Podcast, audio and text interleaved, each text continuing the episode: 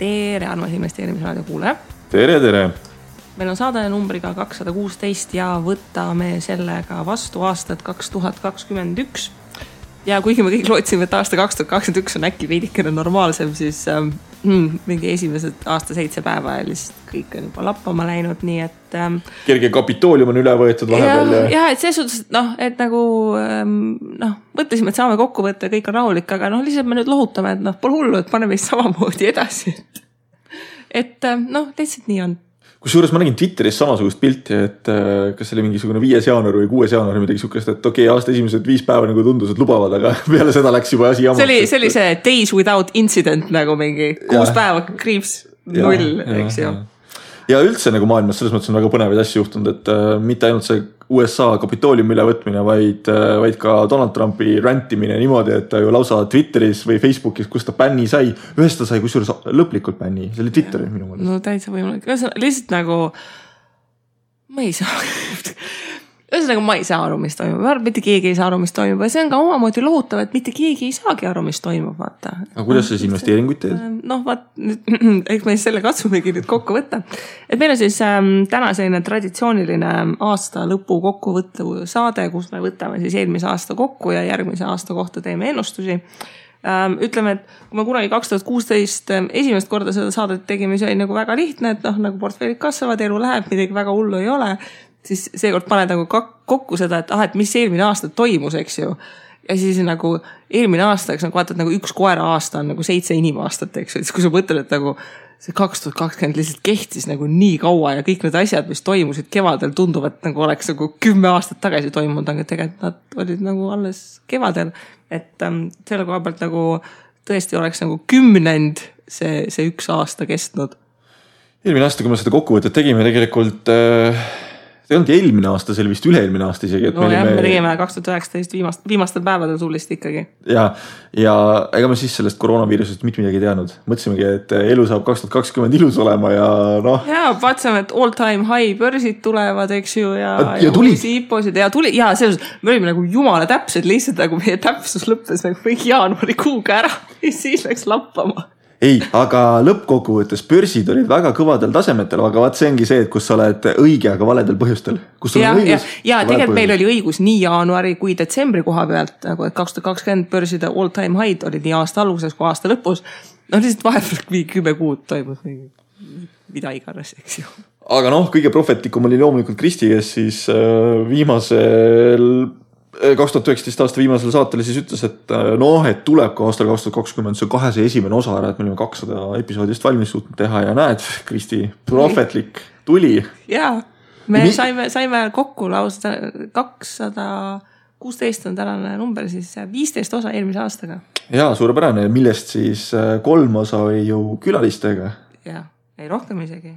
neli Minu.... neli. ahaa, Tanker, Jaga Change ja Mulieres. Chaga vist kaks korda jah? no Chaga tegi ju meil, tundub hullult ammu, aga aasta alguses Chaga ju kaasas raha, mida mina liidisin. see oli kevadel. jaa, kuidas läinud on? väga hästi. kaheksakümmend protsenti vist olete üleval? Äh, see niimoodi kõigub, aga jah, selles suhtes, et peaaegu duubel tehtud juba. nii et kui te oleksite Kristisse uskunud, siis äh, sajast eurost oleks sada kaheksakümmend eurot saanud Chagasse investeerides niimoodi oh,. tehtud ja nüüd muidugi Mulierese panid töösse, selle teeb sama või? no Mulieresil praegu just tuleb natukene tarka raha sisse juurde ja no. see on, see on nõme väljend mulle ei meeldi see väljend, tark ei, raha äh,. tegelikult äh, mina arvan küll, et Mulieres tõuseb. aga noh, eks vaatame, müüginumbrit tuleb oodata.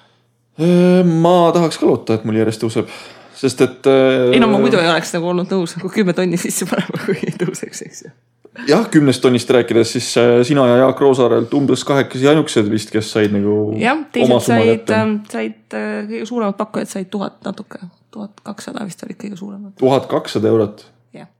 päris kohutav, kuidas me niimoodi saame ehitada siis äh, head ökosüsteemi. aga vaata, nüüd on see, et nüüd kõik lähevad tublid poodi, ostavad Mulieresi tooteid, Mulieres kasvab, siis on vaja juba aasta pärast uut ringi teha, et veel kasvada, eks ju, ja siis saab juba rohkem raha sisse panna. Easy kusjuures ma käisin täna Rimis äh,, sihuke pisike Rimi, seal polnud Mulieresest küll juttu, et. nojah, pisikestes poodides ongi alati nagu veidikene keerulisem kõrgema hinnatasemega toodetega. küll aga tahaks kiita Muljerise tiimi, et äh, senimaani, mis ma Funderbeamis näinud olen, et mismoodi on äh, probleemidele vastatud, lahendatud ja kirjutatud, et see on küll väga eeskujulik, et kohe näha, et ikkagi. ikkagi profid lead investorid. No palju sina siis sinna nüüd panid oma, oma ressurssi sisse, aga ma arvan, et äh, see on see Riigikogu taust, mis Karelil on ma, noh, ma ütlen nagu minul on põhimõtteliselt see, et ma kirjutan, meil on Facebooki chat, kus ma aeg-ajalt kirjutan, et kuulge et mm. seal on mingi küsimus ja siis mm. nemad on tublid ja vastavad, nii et toimib väga hästi. ja siis vastupidi, kõik, kes uskusid minusse, on tänaseks saanud kolmkümmend protsenti haircut'i ehk siis tankeri teine sündikaat kaupleb praeguse seisuga kakskümmend seitse koma kuuskümmend viis protsenti alla esialgse hinna. Ja mis on minu jaoks üllatav, et äh, ma ei taha siin küll tankerit üles rääkima hakata, on ju, aga kui me hakkasime raha kaasama, siis sisuliselt oli olukord, kus äh, tanker tegi noh, põhimõtteliselt ostsid ühe euroga ühe euro käivet mm. -hmm. täna on olukord siis see, kus tankeri käive on no viimased, viimased kuud ei ole veel äh, lukku pandud, ehk siis detsembrikuud ei ole lukku pandud. Aga ma arvan, et see käive tuleb sinna kuskil neljakümne viie, viiekümne protsendi juurde on ju, mis siis on aasta baasil nagu kasvu tehtud, et tanker on nagu nii palju kasvanud. eurosest käibest on saanud justkui euro viiskümmend ja osaku hind on kukkunud euro pealt seitsmekümne sendi peale, ehk siis no, see käärid on suurenenud. noh, ma arvan, et seal on kindlasti probleem selles, et lihtsalt nagu hooreka sektori suhtes ollakse nagu väga paranoilised, seda on kõikidel nagu näha. ja ma arvan, et kui need ilusad numbrid siin tulevad ja, ja ikkagi vaktsineerimistempo jätkub, siis ma usun, et et suveks võiks seis okay,, ma võin Taurit lohutada, mina olen mõlemas tankeri sündikaadis jätkuvalt äh, sees. Ei, mind ei ole vaja selles mõttes nõutada, et ma usun tankeri teemasse väga, et äh, tänases olukorras on tanker sisuliselt ainukene väikepruulikoda, mis on nagu nii head lendu näidanud, et noh, ega me kõikide kohta ei tea, aga nii palju, kui ma olen erinevaid numbreid suutnud äh, jälgida, siis tundub, et asi nagu jookseb noh, täitsa hästi võrreldes olukorraga, tõesti horeka kinni hotellid ja noh, siin tuleb kaasa elada kõigile nendele, kes siis äh, hotellides on töötanud, äh, restoranides on töötanud. et see ka muidugi sektsiooniliselt või siis geograafiliselt erinev, et äh, mingisugune Lõuna-Eesti pisikene turismitalukene tõenäoliselt elab paremini ära kui siin Tallinnas, kus kõik nagu suletud on. aga mul on tõesti see koroonadepressioon peal ja ma tahaks, et see asi läbi saaks, et isegi mina, kes ma siin normaalsel ajal ei käinud kuskil väga palju väljas ja ei rändanud ringi, siis ma täna tunnen, et vot see on nagu too much, et äh, tahaks juba midagi teha ja tahaks kuskile minna, et. Äh, kohutav lugu, ma ei tea, kuidas sinuga, Kristjan, tunned ka sihukest koroonadepressiooni, et. teadlased jah, Finland on. et võiks nagu kinno, teatrisse, restorani ja spaasse saada. et jah, nüüd me hakkame nagu puudust tundma sihukestest asjadest, äh, mis tavapäraselt on meil nagu kättesaadavad olnud ja täna, kui ma siia sinu juurde tulin, Kristi, siis äh, vaatasin ka Radissoni seda hotelli. sisuliselt ühtegi tuld ei põlenud. päris nukker. no, no aga mis, mis sa teed siin Tallinnas, eks ju. et kaks tuhat üheksa aasta kriis ei olnud ka nagu nii nukker, kui praegune olukord on. ei no, ei no ja noh, hotellindus, noh, ütleme ikka nagu jah, hotellinduse peale ja, ja söögikohtade peale mõeldes nagu inimeste elutööd põlevad heleda leegiga, et noh, see on ikka tegelikult nagu jõhker kõrvalt vaadata ja noh, tõesti kahju, et, et noh, see läheb sinna, et noh, sa võid, sa võid kõik teha õigesti, aga noh, lihtsalt nagu tänapäeva ettevõtlusmudelid, mitte ükski ettevõte ei ole üles ehitatud niimoodi, et me funktsioneerime, kui meil ei ole poolteist aastat sisuliselt normaalset ärikeskkonda, et tegelikult -hmm. kõik söögikohad ja asjad kevadisest kinnimineku hetkest varsti on nagu aasta aega täis ja enne suve ei näe, et asi paremaks läheb, noh noh, mida sa teed, noh, sul ei ole lihtsalt nagu sellist rahalist ressurssi, et noh, et nagu noh, keep going, noh, ei ole nagu selline hea slogan, mida nagu äh, edasi anda. ja sellest hoolimata, kui me vaatame ülejäänud majandust, siis tegelikult ülejäänud majandus on suhteliselt hästi üleval pidanud, et ma arvasin, et tuleb suurem pauk, aga tegelikult äh, väga hull see asi ikkagi tundub olevat, et äh, jaekaubandus e-kaubandus äh, toimib, ehk siis Rimisse saad minna, Amazonist saad tellida ja seal nagu küsimusi nagu väga ei ole ja kui sa ka tehases töötad, siis üldiselt mulle tundub, et tehased nagu toimivad, lihtsalt sul on see lapp on näo ette pandud, millega sa siis, äh, mis on ka nagu jällegi taaskord irooniline, mul ikka meenub see kaks tuhat seitseteist aasta, kui taheti kõik ära keelata, et eh, mingisuguseid nikaabe ja burkasi ei tohi pähe panna, et siis oled nagu tuvastamatu ja mis siis, kui sa pahandust teed, on ju, et me ei saa sind tuvastada. ja nüüd siis valitsus ise nagu ütleb, et davai, maskid ette, maskid ette, maskid ette, et. et see käis kolme aastaga väga kiiresti, pivott ära.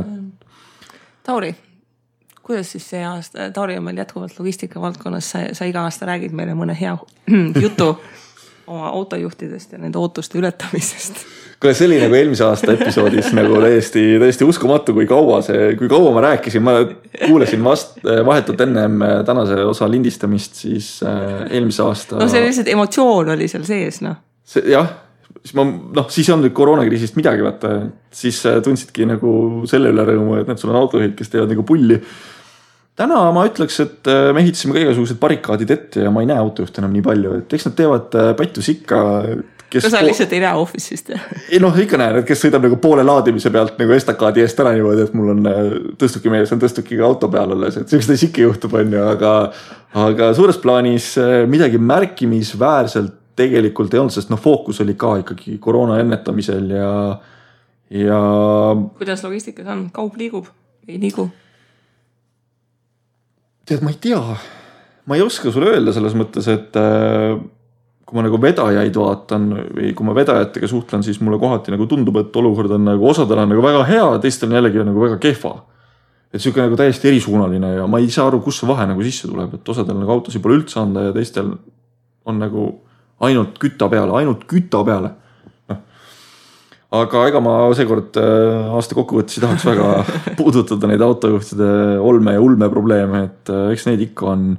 ja ma olen aru saanud, et neid on ka teistes sektorites, nii et äh, kuidas siis Kristi sinul, sul siis kaks tuhat kakskümmend kõige suuremad head meenutused, humoorikamad seigad on olnud? kuule, tead lihtsalt nagu, ma olen nagu sotsiaalne inimene, ma nagu naudin inimestega suhtlemist, eks ju ma olin juba mingi suveks nõus lihtsalt nagu mööda seinu nagu üles ronima, et nagu tegelikult ka nagu, et sa ei näe inimesi, sa ei saa kuskil käia.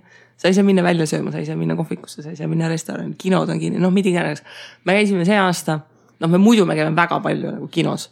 see aasta siis me lõpuks seal kuulsime kokku, me käisime kolm korda vist kinos, käisime suvel vaatamas Tenetit ja siis käisime nüüd äh, siin enne seda uut lockdown'i jõudsime nagu Wonder Womanit käia vaatamas nagu esimest ja siis nagu teist otsa ja, ja kõik.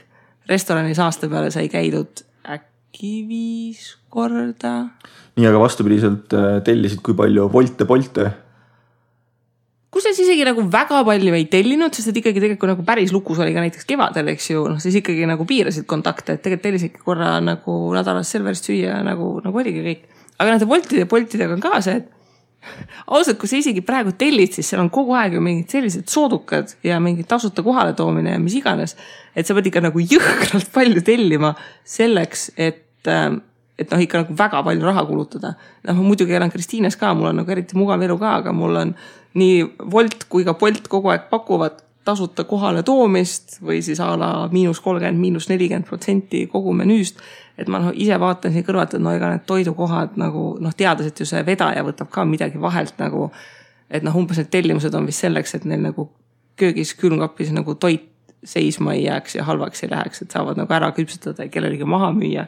et nüüd keegi nüüd nagu rikkamaks või reaalselt midagi ei, ei teeni nüüd küll selle pealt. sihuke paras kannatamine on, aga mina vastupidiselt sulle Nõmmel pean ütlema, et äh, ma ei tea, minul seal nii palju häid pakkumisi küll ei ole, et nüüd transporti ühelt poolt tehti natukene soodsamaks, aga võib-olla tead, üldse see tellimine on ka sihuke keeruline värk, et sa võtad selle äpi lahti ja siis sa mingi pool tundi jooksed selle äpi sedasi ringi, mõtled, mis süüa tahad ja siis lõpuks, et ah, ma teen mune. Endale ise. Ei viitsi, ei viitsi nagu mõelda, oodata ja tellida nii, aga, aga sul ju selles mõttes läks hästi, et äh, see on suurepärane aasta, kus sa said säästa.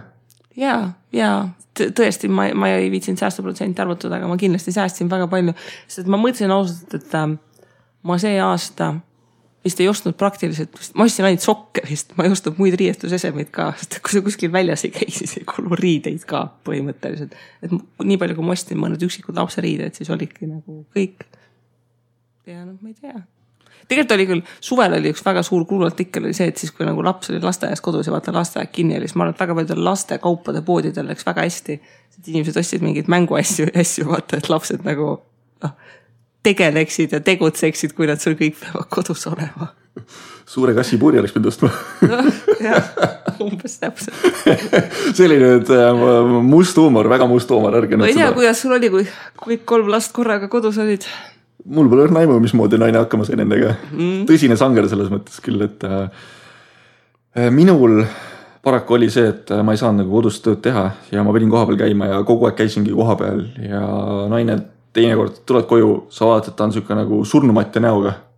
et no nüüd on kõik, nüüd, nüüd enam ei suuda, aga tuli kuidagi ilusti sellest äh, läbi ja ja oli nagu kõik hästi, aga ma sihukest elu ka talle nagu ei sooviks enam, et tahaks ka, et need asjad kõik läbi saavad ja uuesti saaks tavaolukorda tagasi.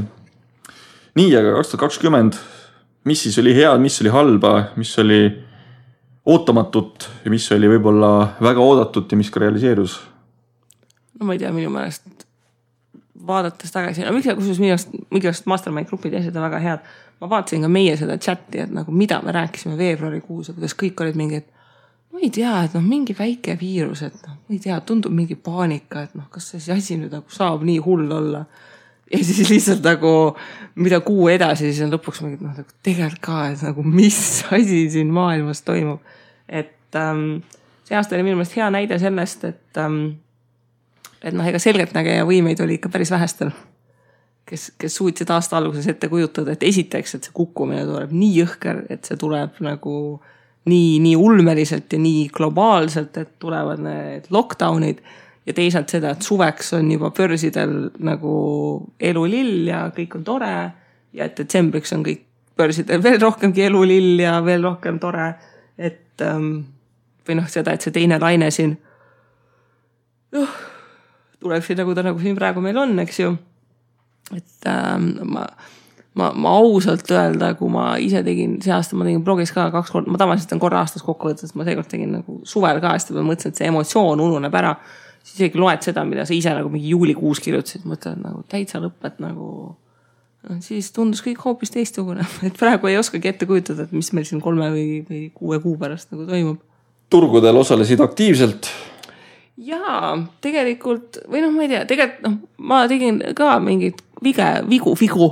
Ähm, et, ähm, et ma ikkagi kukkumise peal selles suhtes nagu närv pidas vastu, et ei müünud, ei tekkinud tunnet, et noh, nüüd on maailma lõpp. Äh, ostsin, aga tegin selle tüüpilise vea, et ostsin liiga ruttu, oleks võinud veel kannatada ja, ja osta veel hiljem samamoodi see ülestõus tuli ikkagi nagu väga-väga ruttu, seda, et see taastumine tuleb, tuleb nii ruttu ei osanud oodata. Kokkuvõttes minu börsiaasta nagu väga super ei olnud, et noh, ma iibe-s on peamiselt USA aktsiad ja no isegi seal, mis sest, et tulemus oli okei okay,, noh siis eurodesse ümber arvutades on ikka nagu jõhker selle koha pealt, et dollari väärtus on ikka niivõrd sulanud, et, et mis seal väga nagu hullu on. ja noh, ega need kaks raha kaasamiskampaaniat ka, et noh, ega Tšaga kampaania kevadel, eks ju, aprillikuus, noh, see oli ikka, no me ikka mõtlesime, eks ju, et kuidas kuidas läheb nagu aprillikuus nagu selle raha kaasamisega, eks ju aga Tšaga ongi tegelikult sihuke heaolu tervisetoode, mis kas, kas müügipool oli küll väga edukas? no ei, müüki tuli jaa, aga vaata, seal ongi ka see, et ikkagi ähm, tormilistel aegadel ega investorid ka natukene hoiavad nagu rahakoti raudu niimoodi koomal igaks juhuks, et äkki on vaja nagu endal jääd tööst ilma või juhtub mida iganes, eks ju, et ei pane kogu raha igale poole kinni mul oli tankeriga samasugune tunne, sest me täpselt äh, enne lockdown'i seal tegelesime, tegelesime selle raha kaasamise kampaaniaga ja ma ütlen, et nädal aega jäime hiljaks kõikide asjadega, et oleks nädal aega varem saanud asjad lukku, siis äh, oleks ka märkimisväärselt suurema summa kokku kogunud mm. -hmm aga noh, see on õppetund jällegi ja inimesed, äh, ma arvan, et tegid mõistliku otsuse, et võtsid aja maha ja mitte ei pressinud ennast ilmtingimata kaasa, et see andis ka meile nagu head tagasisidet, et kuidas nagu vaadata ja mida teha ja, ja mismoodi edasi minna. aga tõepoolest see aasta algus seal nagu rahastuskampaaniat korraldada, selline sihuke nagu ta tundus iga päev sihuke äh, tikkudega nuudlite söömine. et noh, saab, aga jube keeruline äh,. kuidas sul, ma, ma tean, et äh, sa oled avastanud endas äh, hobikaupleja.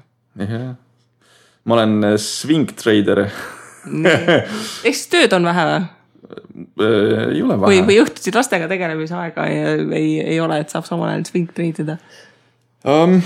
ma ei isegi ei oska öelda, tegelikult oli see, et äh, ma avastasin ühel pangakontol, et kui ma tahaksin raha välja võtta, kasutusse panna, siis ma peaksin selle pealt kakskümmend protsenti tulumaksu maksma.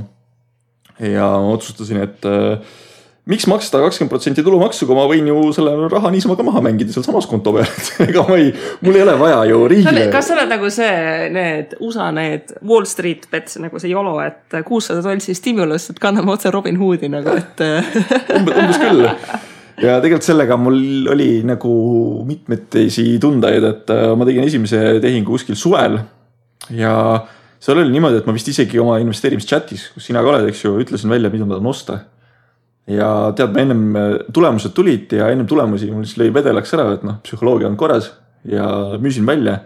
ja ta kukkus mingi ülivähe peale seda, ülivähe. ja ta tegi kuu aja jooksul sisuliselt duubeldus ära. siis ma vaatasin, et issand jumal, ma tulin sealt välja lossiga, kuigi ma oleks võinud raha duubeldada. ja oleks ma lihtsalt kinni pidanud oma sellest äh, teesist, sest ma nägin äh, mitte küll kahekordset hinda, aga ma nägin circa kas kakskümmend viis protsenti tõusupotentsiaali sellele no näed, sealt siis nagu sain esimese kaotuse kätte ja ma olin mingi paar, paar kuud mit-, lihtsalt istusin eemal ja mõtlesin, et noh, et mis ma siis nüüd teen, mis ma siis nüüd teen, et kaotusvalu on ikka, see on ikka päris suur valu, et noh, summa iseenesest väga suur ei olnud. aga sõitsin maale ja tead, kuulasin mingit investeerimis podcast'i jälle ja siis mõtlesin, et aga mis mul kaotada on. et kas ma annan selle raha lihtsalt teie börsil nagu teistele inimestele või ma annan selle raha riigile, et mul see riik tänasel momendil väga sümpatiseeri. et noh, davai, lähen börsile. ja siis hakkasin äh, tõesti tegema siukseid swing trade'e, otsisin mõttekaaslasi ja asju ja praegu on isegi päris edukalt läinud, et olen tabanud äh, päris mitut sihukest head asja, mis äh, ostad ja väga kiiresti tõuseb paarkümmend protsenti. et ega see nüüd töökohasendaja kindlasti ei ole aga sihuke hobi korras, tore asi, kaks tuhat kakskümmend üks loomulikult saab olema palju keerulisem, sest et inimesed loodetavasti saavad tööle minna ja ei ole aega neil tegeleda kauplemisega, et miks need turud tõusid, oligi seesama Robinhoodi treiderid, kes siis kõik eh, valimatult ostsid kõike, mida vähegi kätte sai. noh, mis sa kodus ikka teed. et igast spordivõistlused pandi kinni, spordiennustusi teha ei saanud enam, kuskilt tuli oma adrenaliini vajadust eh, rahuldada. õue ka minna ei saanud, et see oligi börs üks koht, kuhu minna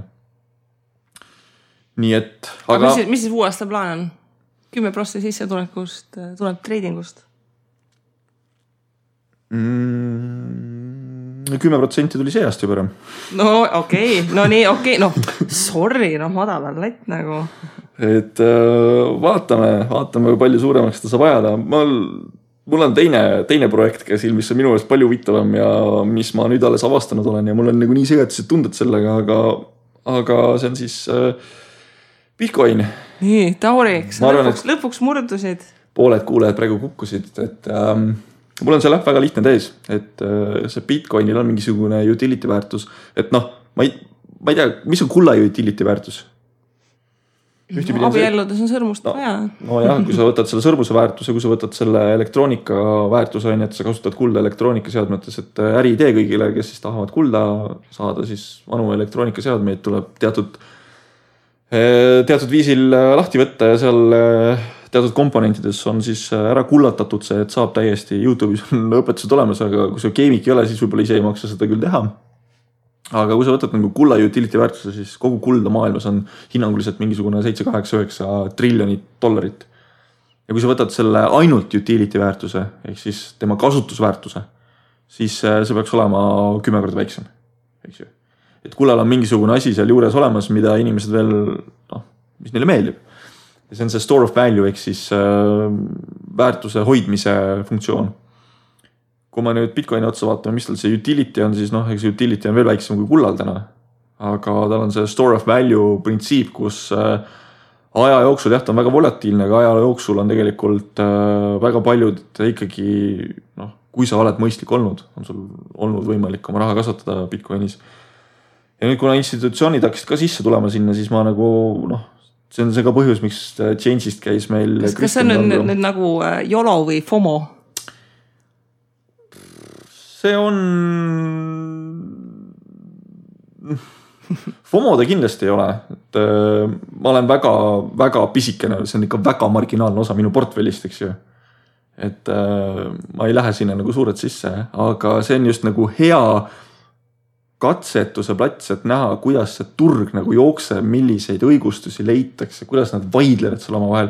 kui sul on nagu positsioon olemas. kas see on seesama koht, et äh, kuna vaata hmm, spordi, kuna sa ka jalgpalli ei saa vaadata, et siis sa loed internetis, kuidas inimesed Bitcoini üle vaidlevad ja saad sealt oma meelelahutuse kätte no,. peaaegu jah, ja see on tegelikult väga põnev et äh, ma nüüd ei ütle, et pange nüüd raha Bitcoini, see on ainukene asi, kuhu panna, on ju, aga lihtsalt äh, mind hakkasid mõjutama need, et ma aasta tagasi, ma arvan, kui me seda eelmise aasta kokkuvõtet tegime, siis ma olin ka, et küsisin vist sinu käest ka sarkastiliselt, oled sa siis mõnda coin'i ka oma raha pannud või?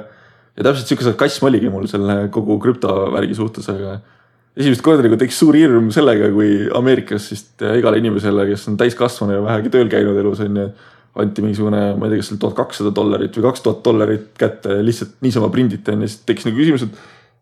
ma käin nagu tööl, ma säästan, kui palju ma pean säästma, et see tuhat kakssada või kaks tuhat dollarit nagu kokku saada, et väga palju. et äh, kas elu tõesti peab niimoodi käima, siis hakkasin nagu rohkem mõtlema sihukeste asümmeetriliste treidide peale. aga jah, ega ma sellest Bitcoinist väga palju rääkida ei taha, et kui. ja ütleme, Bitcoinis ei ole selge sul kümme prossa portfellist, eks ju? ei, ei, ei, ei. ma selles mõttes ikkagi väga ratsionaalselt ütlen, et äh, kui tahate proovida, siis protsent kuni viis, mitte rohkem ärge pange. et no loomulikult on neid ka, kes panevad nagu all in ja YOLO ja. no neid on alati, kes panevad Teslale all in ja. Tesla oli väga hea treid. väga hea treid oli, kusjuures lugesin Twitterist jälle, kus äh, üks härrasmees äh, ennem Tesla suurt jooksu müüs kõik oma vara maha ostis Teslat ja nüüd läks pensionile. ma ja viimased mingi nädal aega on vist Wall Street Betsis järjest neid postitusi olnud, kus inimesed on oma Tesla positsioone pannud ja siis keegi postitas seal, et tal oli äh, Tesla keskmine ostuhind oli alla saja dollari. no aga mis hetkel, selles mõttes, et täna on Tesla kaheksasada aga see on. ei, ta oli nagu seda noh, nagu pärast spliti hinda korrigeeritult oli tema ostuhind nagu alla saja. ehk siis äh, ta on nagu kaheksa X-i teinud või? jah no see on vähe. selles mõttes, et äh, Split oli viis X-i, eks ju. ja kui ta Spliti ära tegi, kas Tesla maksis uuesti mingisugune kolmsada dollarit või? midagi taolist no jaa, aga sa mõtledki, kui ta pärast splitti maksis kolmsada, ta oli selle en... pärast spliti hinnaga võrreldes oli nagu alla saja. no, no jaa, aga kui sa oleksid veel ennem seda splitti sees olnud, siis sa oleksid teeninud mitte kaheksa korda, vaid ikkagi veel rohkem kordi. ei no räägime see, praegu, me see... räägime praegu üksteisest mööda. ta ei teinud mitte nagu pärast splitti, vaid lihtsalt pärast splitti hinnaga korrigeeritult, kui ja. sa vaatad seda return'i, et ta oli kõvasti rohkem kui kaheksa X-i nagu teinud. kui praegu maksab kaheksasada ja tema oli. ja okei okay,, okei okay,, ja, ja. ja.. no ühesõnaga nagu inimesed, kes panid raha sisse, olid nagu kõik YOLO, eks ju, et et ähm, vaatad kõrvalt ja, ja mõtled, et võiks ka ja siis vaata, loed kõiki neid, kes NIO-t ja mingeid muid asju ostavad ja kõik on nagu väga-väga okei. Okay.. ja siis üle päeva tuleb uudis USA börsilt, et aa, äkki ikka nagu New York Stock Exchange nagu delistib nagu mingid Hiina nagu firmad, eks ju, ja siis loed, et mingi, aa, mingi Jack Ma on nagu kadunud ja kaks kuud pole keegi näinud enam-vähem, eks ju, et siis mõtled, et noh nagu, nagu hea nagu närv ja riskitaluvus peab olema, et noh, sellesama Teslaga, et noh, mis hetkel sa müüd või nagu mitu korda sa suudad otsustada, et ma nüüd ei müü. okei okay,, on kaks korda tõusnud, ei müü. on kolm korda tõusnud, ei müü no,. on viis korda tõusnud, ikka ei müü, eks ju no,. aga mis... sellepärast äh, surnud ongi kõige paremad investorid et neid ei huvita, mis toimub. ja tegelikult on investeerimise puhul ka väga hea, et ma ise just enda puhul jälgisin seda, et mul on jätkuvalt LHV kasvukonto olemas on ju, et kuigi ma võiks selle kinni panna ja kõik oma raha alati kanda pensioni kolmandasse sambasse, ma saaksin sealt kakskümmend protsenti veel maksusoodustust mul ikkagi see LHV kasvukonto on olemas, et noh, las ta jookseb. ja terve aasta otsa oled vaikselt nagu sisse pannud ja ega ma jälginud nagu suurt ei ole, siis nüüd, kui vahepeal lähed, vaatad konto peale, et mis toimunud on, siis on nagu väga hea nagu, et oh, et äh, graafik näitab nagu korralikku sihukest üles-alla, ülesse liikumist on ju aga ise oled samal ajal tead ostnud nagu kogu selle tee jooksul ja siis keskmine nii palju all, et sul on nagu ilusti nagu kasumis. Et äh, väga see passiivne värk, kus sa tõesti ise ei reageeri, see on vahva, see on, see on fantastiline asi. ja ainus probleem on see, et lihtsalt on nagu raha vaja, sisse panna, eks ju. no iga asi on raha vaja. kõige suurem probleem, nagu ostaks kõiki asju, eks ju, kui raha oleks. meie olime igavad, me, mina ostsin see aasta kinnisvara. me just paar päeva tagasi, nüüd kaks tuhat kakskümmend üks esimestel päevadel siis äh, ostsime kuuenda korteri. saime lõpuks pangalaenu ka peale, nii et oleme ametlikult nüüd LHV pangale võlgu LHV refinantseeris kõik meie sõprade-tuttavate võetud laenud välja ja andis uue laenu peale, nii et. palju õnne, aasta tagasi, kui me rääkisime, oli sul kaks korterit portfellis, nii et.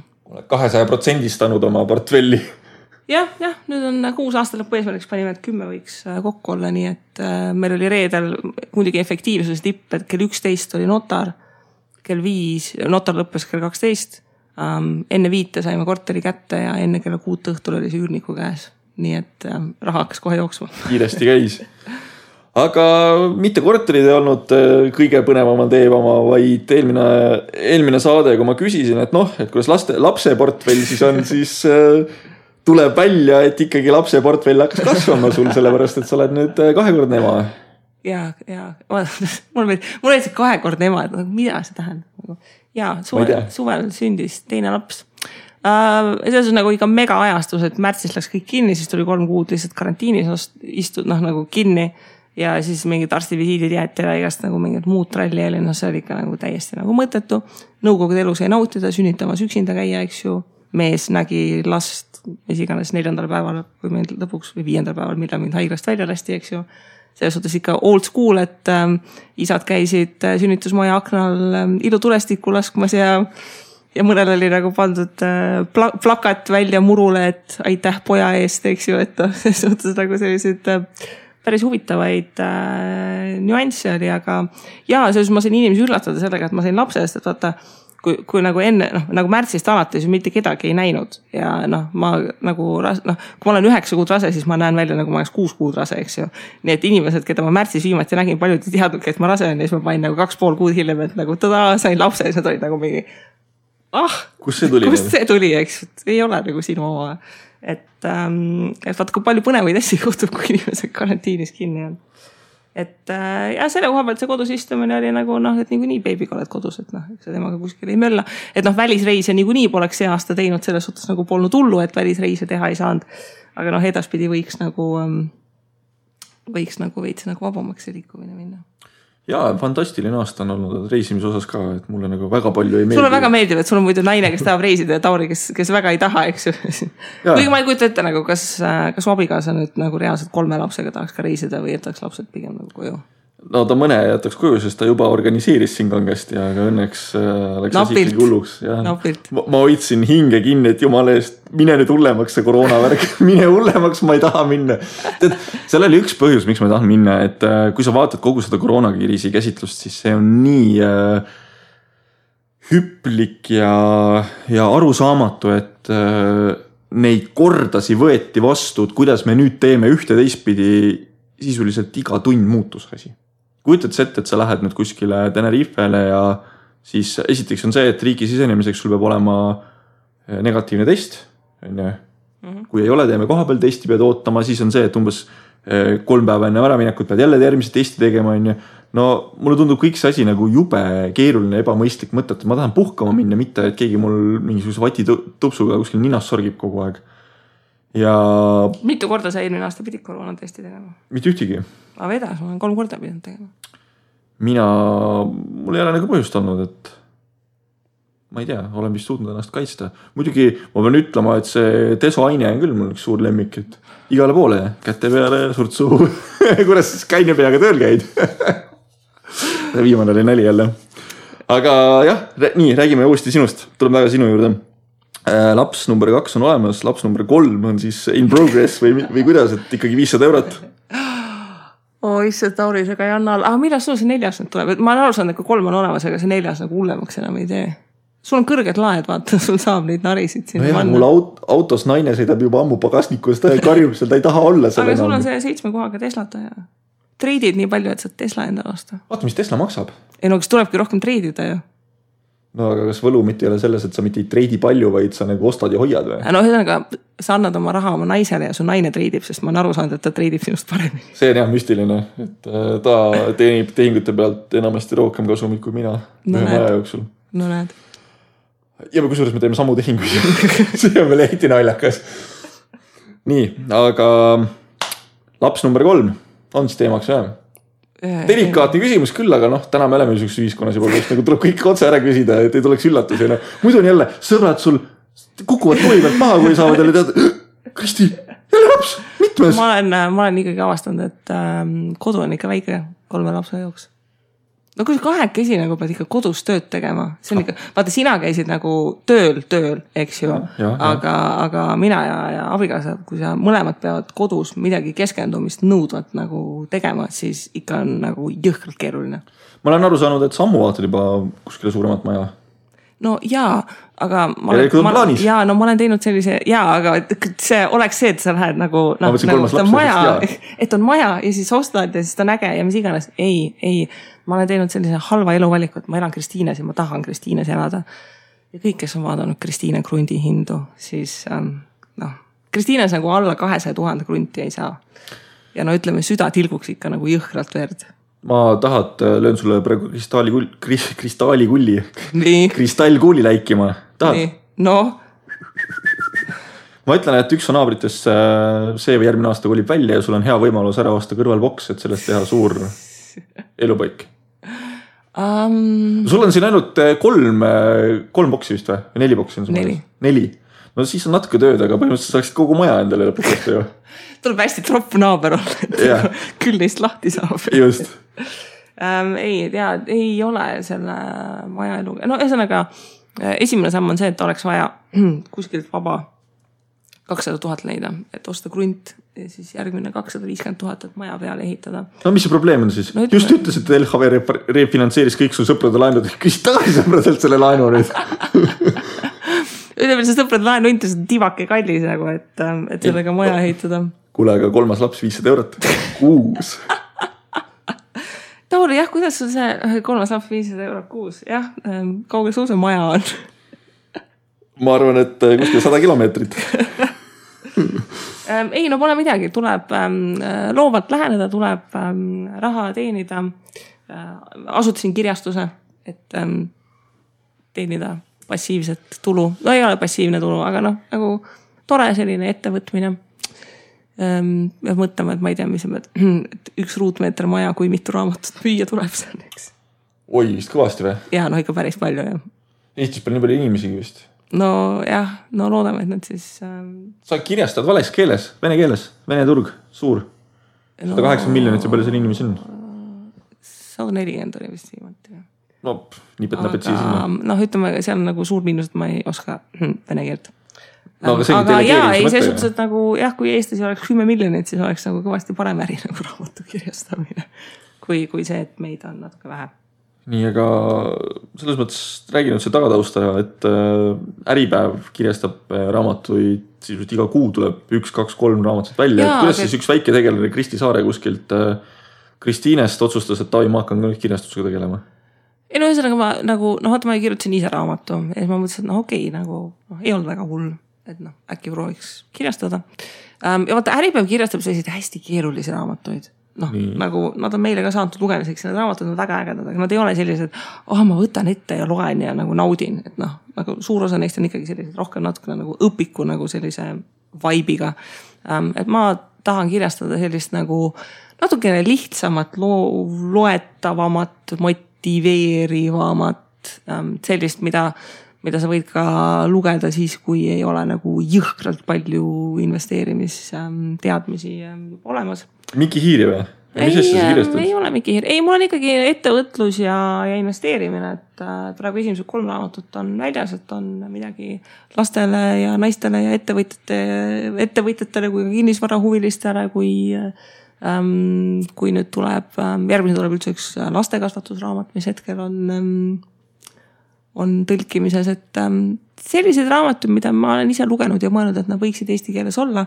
ja vaata, kuna neid ingliskeelses maailmas raamatuid on väga-väga palju, siis äh, neid, mida eesti keelde tõlkida nagu jagub mm.. ja, ja kõik meie kirjastajad kamba peale üldiselt nagu ei ähm,, ei jõua neid kõiki ära kirjastada, et no ütleme, et iga kirjastuse see list või line-up nagu, mida nad ähm, kirjastavad, on siiski nagu mõjutatud nende sellisest käekirjast ja ma mõtlesin, et sellise käekirjaga kirjastust nagu veel, veel ei ole olemas kui lihtne on üldse ühte raamatut kirjastada?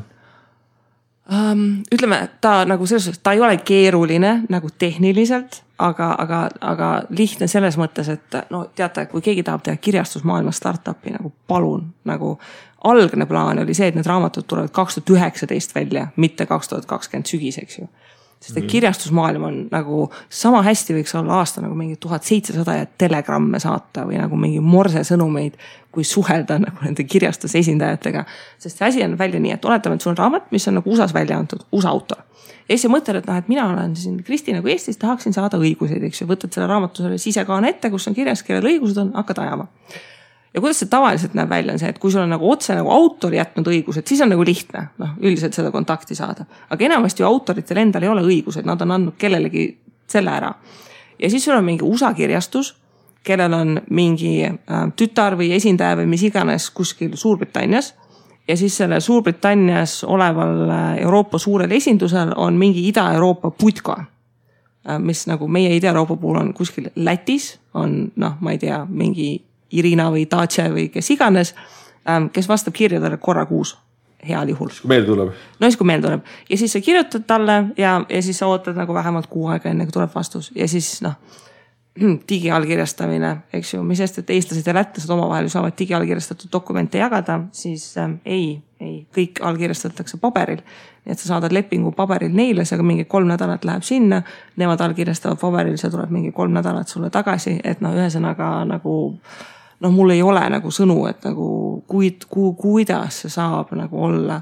ja noh, Eesti on nagu nii väike riik ja meil on nii väike turg, et arusaadavalt on nagu mingitel suurtel sellistel firmadel noh, nagu täiesti kama kaks meist, et kui Eestis nagu tõlkeraamatute, keskmine tõlkeraamatu nagu äh, müük on mingi viissada ühikut vist või? noh, jumalast arusaadav, miks nad ei äh,, ei viitsi nagu tegeleda, sest et noh, mis, mis raha sa nagu teenid selle pealt, eks ju kuidas sul läinud on, oled ikka rohkem müünud kui viissada äh,? ikka nagu vaikselt liigub, aga ja ei, ma tegin ikka suuremad trükid, et ma ikka panustan, et et, et müüb ikka rohkem kui viissada selle, selle õiguste perioodi jooksul ära, aga noh. no selline huvitav äri, saad raamatu õigused, tähtajaliselt. tavaliselt on neli aastat selline tavatähtaeg, kui tähtaeg kukub, siis noh, mis on müümata, siis oma viga, eks ju. et ta on selline parajalt natukene nagu hiro, hiromant vaja olla, et ennustad ette, eks ju. oota, kas sa siis ei tohi edasi enam müüa neid või? Äh, osadel on lubatud, et sa võid aasta jooksul veel müüa, osadel on see, et põhimõtteliselt äh, kui on müümata, siis tuleb utiliseerida prügimäele, tõestada, et on hävitatud. see ongi see koht, et kas on kunagi tähele pannud, vaata raamatupoodides näiteks, kui tehakse mingit müüki, et a la miinus seitsekümmend, miinus kaheksakümmend, miinus üheksakümmend sa mõtled, et miks nagu sellist ja. müüki tehakse. tehaksegi sellepärast, et äh, kui õigused on lõppemas siis sul on lihtsam ja mõistlikum, et sa müüd selle jäägi lihtsalt maha, selle asemel, et hakata nüüd nagu tõestama, et sa oled nagu hävitanud ja et sa seda edasi ei müü ja noh, kõike nagu muud sellist vaata. Hmm..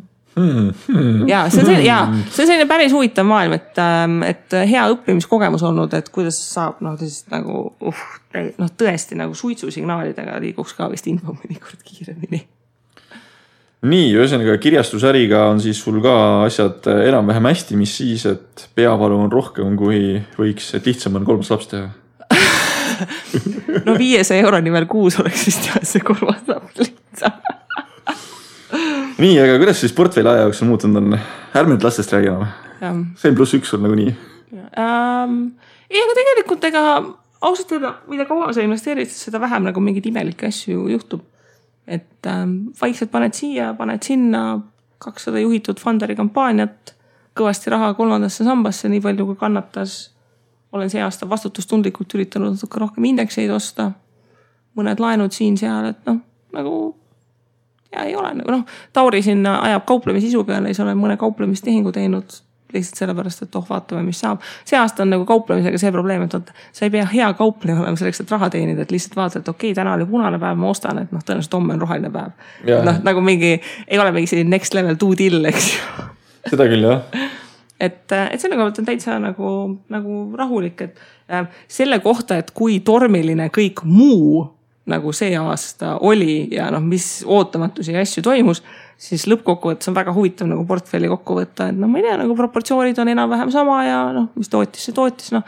mõned laenud siin lonkasid, veits ühisrahastus lonkas, noh mõni aktsia, noh a la Tallink siin lonkas. aga üldplaanis nagu polnud hullu mm. -hmm. kuidas sul?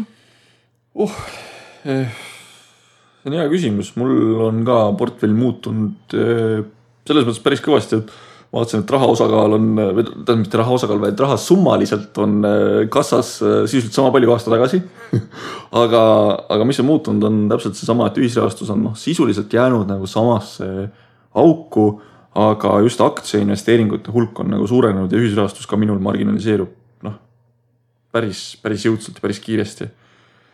et äh, eks üks põhjus on seesama, et kui sa teed seda swing trade'i ja sa näed, et sul on võimalik teenida näiteks ühe kuni kolmekuulise perioodi pealt oma rahale noh, kümme, viisteist, kakskümmend, kolmkümmend protsenti juurde kui sa suudad need äh, kõikumised ära kannatada, et seal ka asjad liiguvad selles mõttes väga-väga üles-alla päris palju praegu.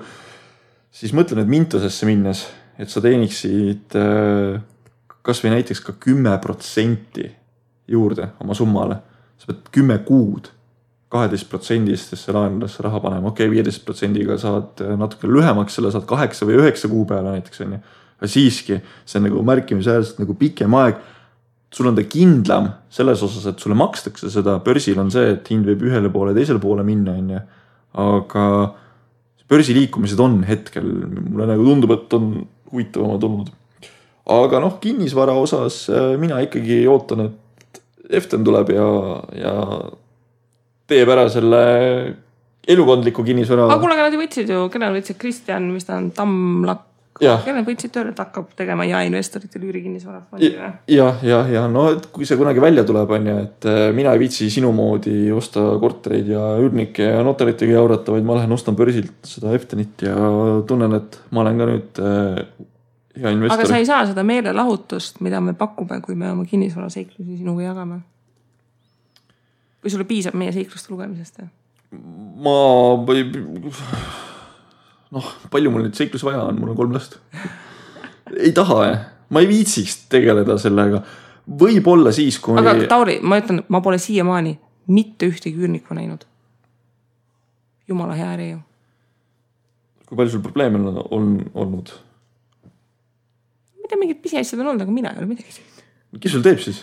no me teeme kolmekesi ju. Sa pole ühegi probleemiga veel tegelenud? teised ka teavad, et nemad siis tegelevad no mina tegelen pangaga. pank on sinu probleem? pank on minu probleem, aga ma väga naudin seda, mul oli nii pikk ja põhjalik kirjavahetus LHV-ga ja helistasin oma toleda laenuhalduriga, tegime temaga pikki südamlikke kõnesid ja arvutasin Excelis igasuguseid asju ja. tundub, et keegi on lugenud raamatut Never split the difference aga miks LHV, miks mitte näiteks Swed või Seep või? tead, meil on tegelikult nagu nii ebastandardne lahendus, ma mõtlesin, ma ei hakka enda närve üldse nagu Swediga nagu ähm, kulutama, et ähm, no aga nüüd, nüüd on laen no, olemas, lähed refinid selle. no vaata, tegelikult on äh, ka see point, et ähm, jah, et siis peaks refinima nagu noh, kogu nagu tralli ja ütlema, et ei viitsiks ähm,. ma lihtsalt hindasin tõenäosust, et ähm, meie ebastandardsete äh, lahendustega tuleb LHV kõige suurema tõenäosusega kaasa. Mõtle korra nii, nii. kui palju sa maksad kuumakset versus sinu ühe esimesed palgad, mis sa teenisid nagu kui sa olid äh, töö, tööjõuturule tulnud. ja jõhker me kinnisvara, tonn üheksasada kuus on laenuks kas oleksid kümme aastat tagasi ette kujutanud, kui sa, mis sa teenisid kuussada, seitsesada eurot, mul ei olnud et... kontol säästudeski nagu tonn üheksasada kunagi, praegu jah, allkirjastasin. päris müstiline, kuhu tegelikult vaikselt toimetades on võimalik nagu jõuda, on ju.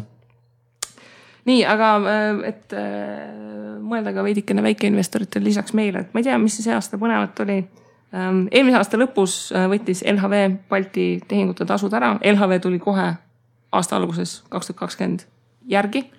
käisime investor Toomase konverentsil veel sinuga koos esinemas ja see oli seesama päeva hommik, kui LHV andis teada, kas see vist esimene veebruar või? Jah, et, äh, et nemad teevad ka ja siis sealsamas investor Toomas andis Swedile auhinna, et aasta investeerimistegu. no aga see oli õige, selles mõttes, et aasta oli, sai ja, mööda ju. ja, ja selle koha pealt, et äh, nüüd äh, enne jõule veel tuli LHV poolt siis kingitus, et välisaktsiate äh, hoidmine vist eraisikutel on lausa alla viiekümne tuhande vist tasuta ja, ja teenustasud tulid alla ja ka kasvukonto hoiutasud kahekordselt vähenesid ja seal on veel mingeid uusi fonde lisatud, et äh, et nüüd tõesti, kui kolmas sammas on nagu täis laotud, siis äh, kes ei viitsi tegeleda, siis lihtsalt tuimalt võid lükata kasvukontosse raha ja nii ongi. ja eks ma arvan, et see äh, väga tubli LHV-s, sest mina alati, LHV-s neil on see äh, mingi tooteboss, kes on siis kui suvel oli see LHV pidu, siis ma iga kord, kui ma näen kedagi LHV-s, siis ma küsin, et millal kasvukonto neid tasusid langetatakse, et äh, siis ma suvel jälle küsisin, et millal langetatakse, et ma siis loodan, et ma ikka mõjutasin seda protsessi et see kollektiivne hala, et kallis on, et siis lõpuks lasti alla, et ähm, selles nagu viis pluss LHV-l, et noh, tõesti kasvukonto on popiks saanud ja, ja täitsa ses suhtes toimiv, et, ähm, et why not ta on mugav ka, et äh, kui sa oma pangakaarti oled selle teenusega ära sidunud, siis sa mikroinvesteerimise kaudu paned väikese sente küll, aga see lõpuks kujuneb päris suureks summaks on ju sinna börsile ja sa oledki automaatselt investor, isegi kui sul muid investeeringuid ei ole. et see on jah, väga-väga hea, hea toode. küll aga kaks tuhat kakskümmend aasta jääb siis meile igavesti vist meelde sellega, et pensioni ümber käis sihuke trall ja tants, et saab püha Jeesus hoia piipiprillid tead, mul oli juba mingi sügisel nii villand sellest pensionireformist ja siis lihtsalt nagu läks edasi ja edasi ja edasi ja nüüd see aasta algas ka juba sellega, et pensionireform jälle ei saa oh.. no tehti ära, et selles mõttes äh, ja, inimestel tehtud. on, kas kakskümmend tuhat inimest vist on juba andnud teada, et tahavad oma pensioniraha välja võtta ja leiavad sellele siis parema kasutuse, kas siis laenude tagasimaksmisel või siis uue iPhone'i ostmisel või siis no eks on ka kindlasti neid, kes kasutavad raha mõistlikult. ei no mingi hulk on neid ilmselt, no alla, kes on ära kolinud, kes Eestis ei ela, et noh, okei okay,, võtad välja või noh, mõned, kes ongi need noh, reaalsed pensionieelikud või noh, mis iganes. aga mis sa teed sellega, sa võtad välja, mis edasi saab? Maksad tulumaksu ja samal ajal. ei no pensionieelikud saavad ju madalama maksumääraga või need, kes kannatavad kuni pensionieani vist aga noh, noh, mõned tõesti mõned mingid üksikud harvad juhud on, kus on, on see mõistlik, aga noh, eks näeb, märtsini on esimene see esitamistähtaeg, et tegelikult noh, on see, et kiirustada ei, ei ole vaja, kes noh, väljuda on võimalik nagu, nagu igal hetkel ja mulle väga meeldib äh, ma lugesin kogumispäevikus oli ka mingi teema ja siis, ähm, siis ähm, Olga vist pakkus seal välja, et ähm, aga et pigem, et noh, ikkagi mõtlemata võtavad välja, hakkavad investeerima, et, ähm, et noh, kuna kohe ei pea välja võtma, et te võite ju hakata nagu kohe investeerima ja siis aasta lõpus vaadata, et kuidas teil läks noh, ja siis otsustada, kas võtad välja mm. -hmm. et ähm, see teise samba raha, eks ju, kui sa sealt väljud või noh, mis iganes, et see raha, mida, mida sa ise saad panustada. noh, see, kes nagu täiesti tahavad raha välja võtta, eks ju, tuleksid välja, siis nendele edaspidi jääb see kaks protsenti kuus rohkem kätte, tulumaks maha, eks ju, et üks koma kuus protsenti. et see üks koma kuus protsenti sissetulekutest, aga noh hakka investeerima, õpid kindlasti nagu väga palju sellest juba. jah, aga teistpidi üks koma kuus versus täna kuus protsenti. nojah. see on ikkagi väga-väga kõva erinevus. No tegelikult pikas ja. perspektiivis. no vot, aga ongi vaja õppida ja no selle õppimise lainel ka, et me siin äh, Ekaterina Tindiga alustasimegi ühte rahatarkuse projekti ka, et ma ei tea, kas sa ka meid follow'id juba Facebookis või Instas tegime sellise asja nagu rahaabits. ma arvan, et mitte, ma kohe vaatan mm. rahaabits. jaa ma just küsisin ka küsimuse, et mis asi see on, ma ei saanud aru väga hästi, selgita nüüd mulle. et me jagamegi raha Aabitsa lehel. no vaata, noh, kuna blogis me kirjutame igasuguseid asju, mida me teeme ja kui inimesed alustavad, siis tegelikult neil on sageli see probleem, et nad võtavad nagu. noh, hakkavad midagi lugema ja seal nagu tuleb selline terminoloogia sein juba ette, et läheb nagu. oota, mis teil on neli tuhat ükssada üheksakümmend viis jälgijat juba või? Ähm, ja me launch isime. oh sa püha Jeesus. mis päeval me launch isime, kolmapäeval või? jah, nelja päevaga on meil neli tuhat follower'i nii, aga oota, mis asja, iga päev siis jagate mingisugust väikest nippi ja ideed, et äh, kuidas ja, siis ja, ennast harida? ja noh, idee ongi põhimõtteliselt selles, et ähm, ähm, noh, vaata rahatarkus tulebki niimoodi, et sul newsfeed'is jookseb ette, et me plaanimegi seal jagada mingeid definitsioone, et noh, alustame lihtsatest asjadest, mis on mingid säästmised, finantsvabadused, asjad. ja siis edasi keerukamad asjad juba, et mis asi on stop loss ja mis asi on delta ja kuidas arvutatakse tootlust ja no mingid sellised nagu asjad, et Ähm, et noh, siiski päris paljudel ka investoritel on mõne koha peal mingid augud või noh, mingid terminid, mida nad nagu enam-vähem teavad, mis need on, aga praktikas ei tea mm. -hmm. ja noh, ma ei tea, mingeid lugemissoovitusi ja noh, mingeid selliseid asju, et noh, olla niimoodi motiveeriv ja, ja, ja hoida inimesi reel ja just nagu sellised asjad, mida noh, sa nagu blogipostitust ei hakka selle kohta kirjutama, et noh, mis asi see on või nagu saadet tegema. selline hea selline mm, amps rahatarkust, et ah, loed paar minutit ja ütled, ahah, et ma juba tean või ahah, näed, et, et sain juba, juba targemaks mm. -hmm no selge, ma panin ka ennast igaks juhuks follower'iks ära, et targaks. kuigi ma ei käi Facebookis, vot see on nüüd kaks tuhat kakskümmend muutunud. kui ma varasemalt ikka aastaid käisin, käisin nagu väga palju, siis täna mul uh, go to place esimene on ikkagi Twitter, ehk siis ma ainult Twitteris toimetan ja ei. Twitteris meid ei ole tule mulle meelde see, ei, ei Facebook, ei Messenger ega mitte midagi, et selles mõttes ma iseennast ka üllatan, et ma mõtlesin, et ma sellest Facebookist ei saa kunagi lahti, aga. ja kusjuures ma kasutan töö tegemiseks nüüd Facebooki. et sõbralistis on siis kontakte, kellel võib-olla kiireid ja mugavaid muid lahendusi ei ole, kuidas suhelda ja väga palju tööd saan teha Facebookis niimoodi töö ajal. ja see on ka nagu kõik, aga eh, jah, eks ma siis proovin nüüd rohkem tihedamini seal sees käia, vaadata, mis siis rahaabits mulle räägib. räägib jah, uut infot nii, aga kaks tuhat kakskümmend üks lööme siis oma igasugused astroloogilised, astronoomilised ja, ja kuldsed no, kuule, ja hõbedased pallid. et me seda saadet lindistame kaks tuhat kakskümmend üks, muidu me oleks äkki kaks tuhat kakskümmend lõpus nagu juba ennustanud, et läheb paremaks, aga nüüd on juba aasta peaaegu kümme päeva kestnud ja me nüüd teame, et ei lähe paremaks. tead, mina ennustan, et läheb paremaks, mul on äh, väga lihtne loogika ja nii. loogika on see, et äh, vaatame suve peale eelmine aasta, kaks tuhat kakskümmend suvi tegelikult ega see, vähemalt siinkandis see koroonaviirus väga ei levinud. kui nüüd hakatakse ka vaktsineerima, need vaktsineerimised võtavad eh, minu eelduste kohaselt palju rohkem aega, kui me tegelikult arvame. et eh, see asi ei käi nii lihtsalt, et meil on vaktsiin olemas ja nüüd on kogu maailm päästetud, see võtab aega. küll aga mida ma näen, on see, et eh, järgmised kaks-kolm kuud on meil suhteliselt nagu must igasugused numbrid veel liiguvad negatiivsema poole peale, kuigi ma arvan, et Eestis me oleme ka juba varsti oma tippude lähedal, et numbrid hakkavad alla tulema, et ühel hetkel ei ole sul enam kedagi nakatada. sest ma ikkagi eeldan, et inimene, kes on korra koroonaviiruse läbi põdenud, tal on ikkagi mingi antikeha olemas, et teda nii kerge enam nakatada pole, on ju.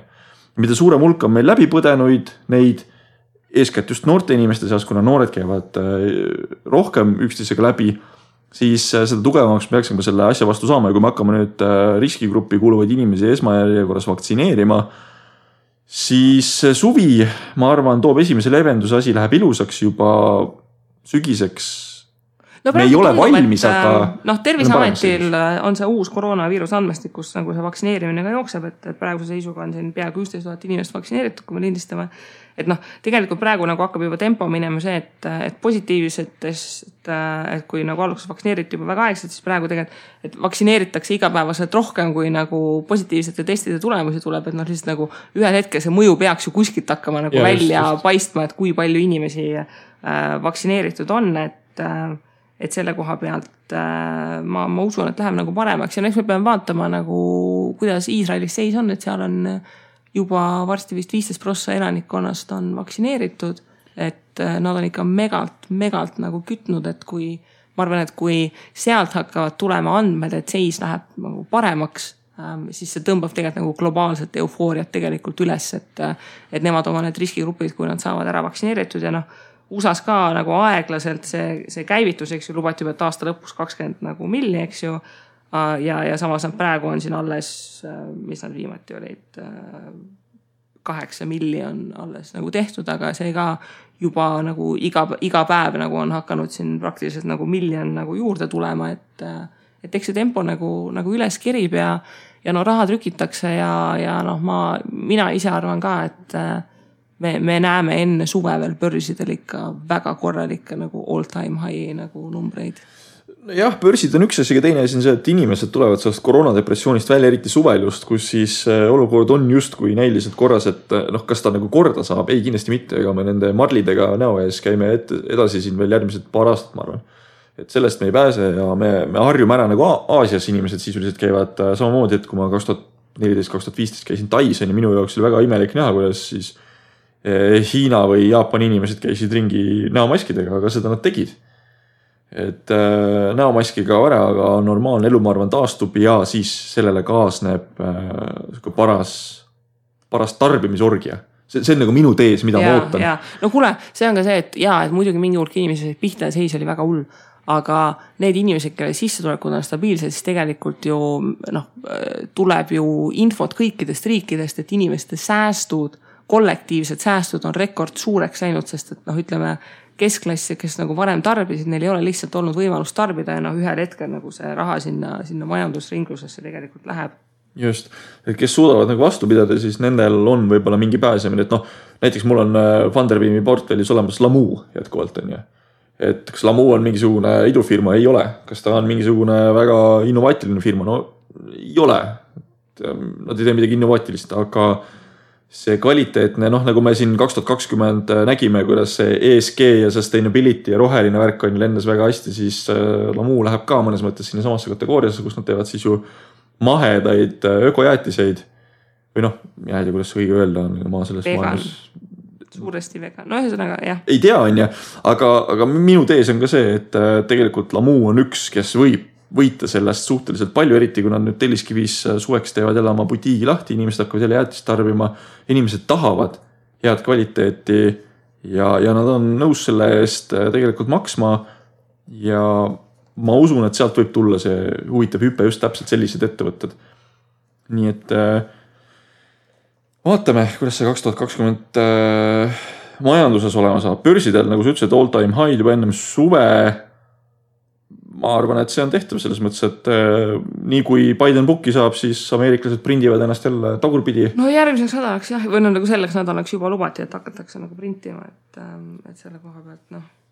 ja see tähendab, et igasugused riskivarad ka tõusevad ilmselt äh, omajagu.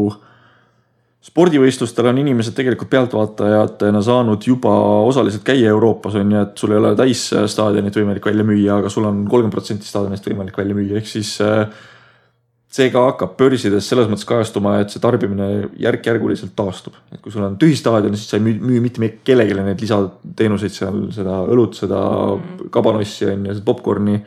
aga kui inimesed tulevad, siis sa saad juba müüa, see äri nagu vaikselt hakkab nagu käivituma, see omakorda toob kaasa sellele, et noh, börsil tekib mingisugune äh, alus siis sellele, et miks nagu eufooritseda, et üldiselt eufooritsetakse väga palju ja just täpselt vaktsiiniuudiste peale, et oh, nüüd on jälle kõik väga efektiivsed vaktsiinid on ja siis börsid lendavad aga see peab ka fundamentaalselt nagu kuidagimoodi kaetud saama ja ma arvan, et see on just seesama üks põhjus.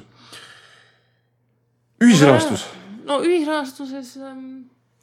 ma ei tea, kõik need inimesed, kes aastaid on jauranud, et ühisrahastus ei ole ükski kriisi läbi elanud, et kas nad siis nüüd nagu lõpuks ütlevad, et on või?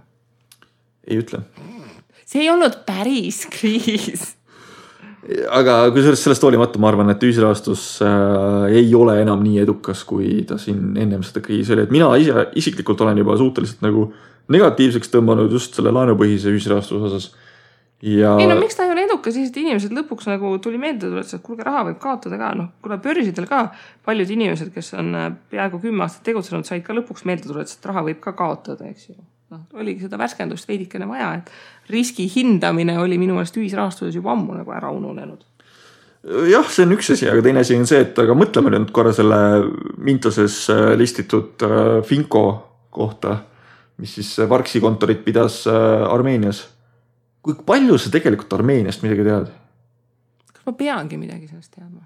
no vot, aga sa oled nõus nagu. no vaata, nüüd ongi küsimus, et, et kas Mintos õppis midagi sellest kriisist? noh, aga sina ka oled kolme-nelja-viieteist protsendiga nõus seda raha nagu välja andma, et okei okay,, et äh, sa ei saa seda raha ka nagu lõpmatult suure intressiga välja anda, on ju.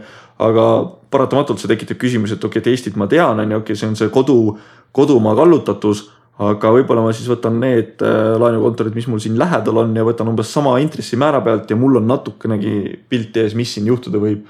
aga täpselt nende kaugete riikidega, eriti kui hakatakse kuskile Kolumbiatesse, Mehhikotesse ja ja Filipiinidele minema, on ju, et äh, need asjad ei ole nagu kuidagi võrdelised, et ma ikkagi näen, kaks tuhat kakskümmend üks hakkab juhtuma see, et Filipiinide investorid rahastavad Filipiini laenu läbi Mintuse ja aga why not? Eesti investor võtab oma kodukandi laenud, rahastab need ära. ma arvan, et see võib juhtuda, aga kinnisvara ühisrahastus, see saab olema küll huvitav vaadata, et äh, kuidas, kuidas ja mis äh, seal siis nagu tehakse aga ma arvan, et kinnisvara on ka üks võitja, kui siin raha trükitakse päris korralikult peale. lihtsalt, mis mulle nagu tundub, on see, et raha on ka ettevõtjatel juba rohkem käes ja intressid hakkavad allapoole tulema, ehk siis ühisrahastus võib-olla kaks tuhat kakskümmend üks muutub vähem atraktiivsemaks, kui ta senimaani on olnud. et see alfa teenimise võimalus on vähenenud minu meelest. no ütleme loodame, et järgmine aasta või järgmine aasta või see aasta, et ta nagu natuke vähem põnev. sellest piisaks. ei, mina ikka tahaks põnevust saada, aga tahaks saada kainet põnevust ja mõistlikku põnevust. et see, mis näiteks Tesla ümber toimub, seda ma siiamaani vaatan niimoodi, et ma ei saa, ma ei saa aru, kuidas saab olla Tesla väärt rohkem kui kogu muu autotööstus sisuliselt kokku. no suured autotootjad, sealhulgas Volkswagenid äh, Renault Grupp või mis, mis ta on, BSG või ja nii edasi, on ju, Daimlerid ja asjad. aga on. ja teine asi on see, et Tesla puhul tahaks nagu näha, et mida need äh, hiinlased teevad. X-Bankid ja Niod ja asjad kõik, kes tulevad nagu tagantpoolt peale, et saab olema põnev. kusjuures sihuke asi on olemas nagu solo tikeriga on ju, mis teeb sihukest, mis see Eestis oli, Nobe, kolmerattaline elektriauto. Ja siukseid autosid teeb siis Solo näiteks. ma ei teagi, mis riigis nad teevad seda. Kanadas äkki või? ja päris põnev. kas äh, nüüd on kätte jõudnud siis ka lõpuks äh, nobe aeg? no eks näe. ma näitan sulle nagu pilti praegu kaugelt, et sa siis näeksid, millest nagu jutt käib, on sihuke kolmerattaline. mitte küll nii funky ja ilus kui meie nobe. aga see on börsil ja investorid väga aktiivselt kauplevad sealhulgas olen mina seda vaadanud. kas, kas on mingid asjad, mida investorid praegu aktiivselt ei kauple börsil? Äh, praegu aktiivselt midagi kaubelda. ma, ma arvan, et järjest rohkem hakatakse vaatama võlakirjade poole. et see ei ole enam nii in mm.. aga ega ma jah. ühesõnaga me, ma ei tea, kristallkuulikese osa võtame kokku niimoodi, et noh, tõesti nüüd jumal teab no.. äkki veel noh, meil nagu kõike võib juhtuda, äkki kaks tuhat kakskümmend üks maanduvad veel tulnukad ütleme, et ei, selles suhtes, et nagu noh, ei, ei üllataks enam. no mis see tulnukas siis nüüd on? no vot, eks näeme no selge. ühesõnaga meie uusaasta lubadus on, et me suudame see aasta teha rohkem kui viiteist, viisteist saadet. ja, ja võite meile ka teada anda, keda siis saatesse kutsuda, et me siin tegelikult, kui me vaatame kaks tuhat kakskümmend aastat listi, siis äh, enamus nendest on äh, ettevõtted, kellega me siis ise oleme seotud olnud on siis saates käinud, aga no üks, kedagi täitsa võõrast ka. üks, üks huvitav inimene, kes meil on varasemalt juba käinud, on tegelikult täiesti nõus meile tulema taaskord ja me peame selle kokku leppima ja ära tegema. Ja, ja eks ma jätan selle ülesse praegu, et saate Facebooki kirjutada meile saate alla, et kes siis see inimene olla võiks, kes, kes äh, investeerimisradio saatesse kaks tuhat kakskümmend üks tulla võiks. jah, ja kohtume siis ähm, loodetavasti vähem kui kuu aja pärast jah, tšau ja kas me ei soovigi inimestele midagi head, kõrget tootlust, vähe riski? ei, tead miks või? palju Teslasid. tead miks või? kaks tuhat kakskümmend, uus aastat, kõik soovisid head uut aastat, head uut aastat, vaata, mis tuli, vaata, mis tuli. masendav, ma ei soovi mitte midagi enam, aitab küll, ei soovi mitte midagi. peame vastu, seda soovime, peame vastu. ripume edasi. jah, tšau. tšau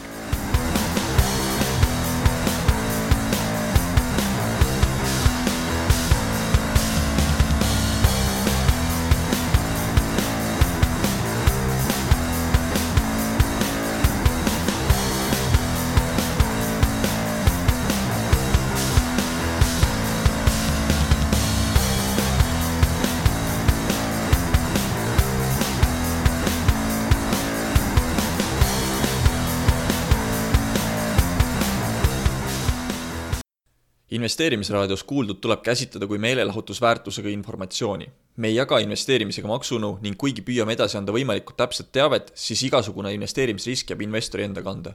ükski investeerimisraadios nimetatud tehing ei kätke endast soovitust antud vara osta või müüa